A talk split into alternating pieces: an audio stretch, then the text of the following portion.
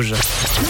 De 9h à 13h, c'est John sur Rouge. Et il faut que je vous parle un peu de ma soirée hier soir. Lundi soir, je me suis perdu sur YouTube. Je sais pas si ça vous arrive aussi, euh, mais moi, très souvent, je me perds des heures sur euh, la plateforme. Ça accompagne mes soirées, par exemple quand je travaille, avec des petits podcasts que je me mets en fond, des petites interviews. Et hier soir, je suis tombé sur la chaîne de Natural Geography après euh, quelques heures de travail, euh, une émission, un programme qui me parlait du ratel. Alors pour ceux qui découvrent, un peu comme moi hier soir, le ratel, c'est un tout petit animal qui fait à peu près 80 cm de long, d'après Wikipédia, et il fait partie de la famille des belettes. On pourrait se dire, euh, bah d'accord, entre nous, euh, les belettes, ça pue un peu, hein, c'est pas foufou, ça fait pas peur. Eh bien, quelle fut ma surprise de voir et d'entendre surtout que le ratel était l'un des animaux les plus dangereux, et ce, même face aux plus grands prédateurs.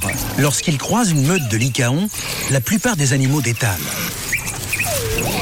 Le ratel, lui, se comporte à l'inverse.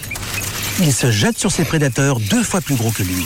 Alors du coup, petit jeu, ce matin j'ai été choqué de découvrir cet animal, le ratel, tout petite belette là, qui est, qui apparemment très euh, offensif comme ça, qui est un peu dangereuse pour nous. Et on va jouer à- avec cette question ce matin. À votre avis, quels sont les animaux qui ont l'air tout mignons, mais qui sont bel et bien des dangers pour l'homme? 079 548 3000. Et vous allez voir dans quelques minutes que bah, c'est plutôt surprenant et c'est surtout des animaux. Et ben, ce serait pas du tout attendu que eux figurent dans ce classement des animaux euh, dangereux pour euh, l'homme. 079 548 3000 si vous avez une petite idée. On en reviendra juste après les infos, les petits secrets liés à la date du jour et ça arrive juste après la musique avec Charlie Puth tout de suite. Voici Left and Right, 9h11, belle matinée.